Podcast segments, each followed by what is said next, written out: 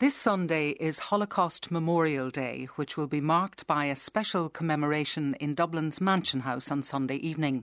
The MC for this event and the man who devised the format is Yanky Fachler, who joins us now in studio. Yanky, before we discuss the actual commemoration, can you tell us a little bit about yourself and your parents? Well, I'm what is known as a second generation Holocaust survivor. Um, both my parents fled Nazi Germany in the 12 months before the um, outbreak of the Second World War. And obviously, if they hadn't, um, I wouldn't be here. And they fled to England and they met in England. And uh, I was born several months um, after the end of the war. I was raised in England, I was educated in England, finished my university studies there. Then I went to live in Israel for about 25 years. And I was heavily involved in amateur drama, English speaking amateur drama in Israel and it was in that capacity that I came to visit the Dundalk International uh, Drama Festival, Amateur Drama Festival. And uh, in Dundalk, I met uh, a young lady called Mona, and um, that was 20 years ago. And five years later, I moved here to be with her, and um, now she's Mrs. Yanky. And she's Irish. She's Irish. Now, just something that struck us here there's a website, um, nationalistireland.com, and there are some pretty awful things said about you on that website. How do you deal with I that? I suppose anyone who, um, in, the Irish expression is, um, puts his head above the parapet and is outspoken on any sort of issue is always going to be attacked by people who don't like those views. So they're saying time... things like that you're a spy for yeah. Mossad and. and... I mean, I, I, I can only laugh. Um, what, what, what can I say? Um, it, it is so ridiculous. Uh, someone drew my attention to that uh, to that website.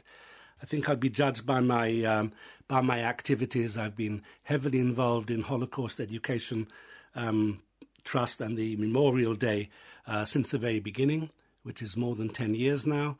Um, I am a member of the Jewish Representative Council of Ireland. I'm very happy to be involved with that. I'm involved with my own Jewish community, um, the Dublin Jewish Progressive uh, community, and uh, I'm involved in um, Jewish history. I write and I've just last year started the um, Jewish Historical Society of Ireland. Okay, so tell us about Sunday's commemoration. You've got a fantastic lineup of speakers and guests and musicians and a great mix of, of readings and music. Um, it, it's it's an annual opportunity to just remind ourselves of what the Holocaust was, just how horrendous it was. But it is not just the litany of the uh, of the bald facts, um, because I don't think that would engage um, the audience the way it always does. It's a mixture. That there's some hope in it. It is also describes some of the things that happened um, before the Holocaust, Jewish communities before the Holocaust, um, acts of bravery during the Holocaust, um, the liberation, um, the the obviously the good things and the less good things that happened after liberation. And our focus is always on the very small number of Holocaust survivors, um, people in Ireland who actually went through the Holocaust, who were in camps. One of those being Tommy Reichental, who told Tommy us Reichental. his story on this program last year. Absolutely. year. Tommy has uh, really um, become very well known now uh, around Ireland. He has addressed, I think, more than 40,000 people. He's always talking to schools and colleges and other audiences. And um, his, his eloquence, given his history, uh, given the fact that I think at the age of seven or eight, he suddenly finds himself um, in Bergen-Belsen in, in, in terrible conditions, uh, not even realizing that in the next hut, Anna Frank is in the next hut, but of course he doesn't know that. Um, and that he survived, and that he is not just normal, he is one of the loveliest, um, one of the loveliest people I know. And he's made it his mission to remind the world that although we've got other concerns today and other things on our minds, the Holocaust happened. It happened in Europe, it happened on our doorstep, and it happened in living memory. And um, but there's only a few left who have that memory, And we must congratulate Tommy because he's being awarded the Order of Merit of the Federal Republic of Germany at the German Embassy next Tuesday. We hope he is indeed. I'm, I'm, very I'm happy to have been invited to attend that.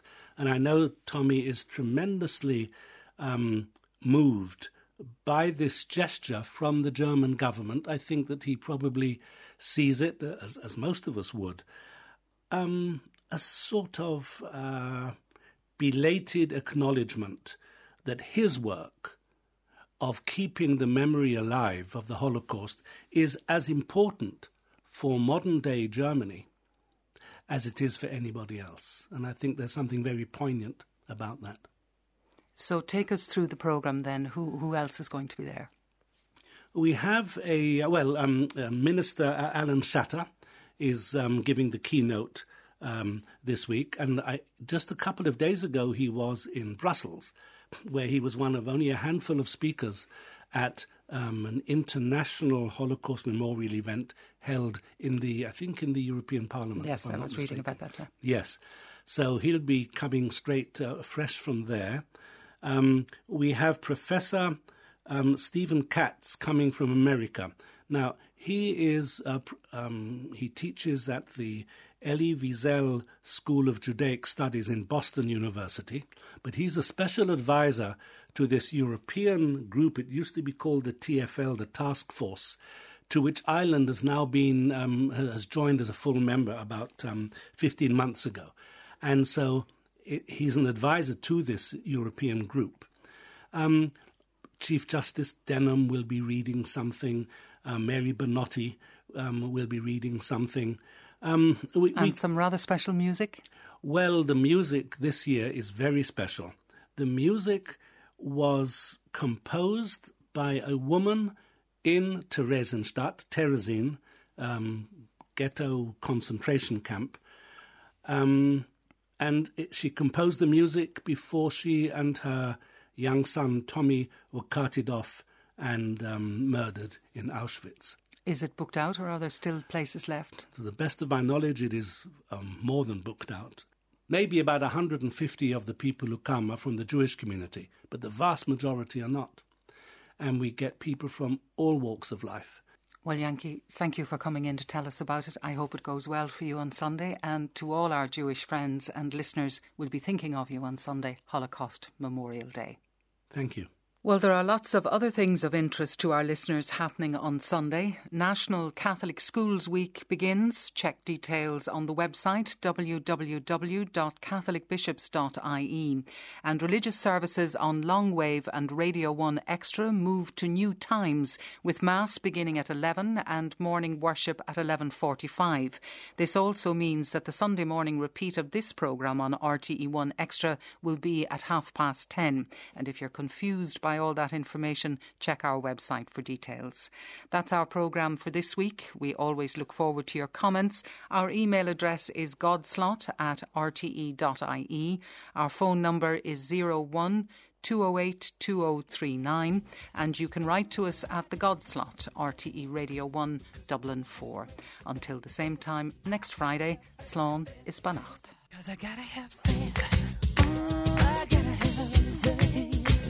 Cause it didn't.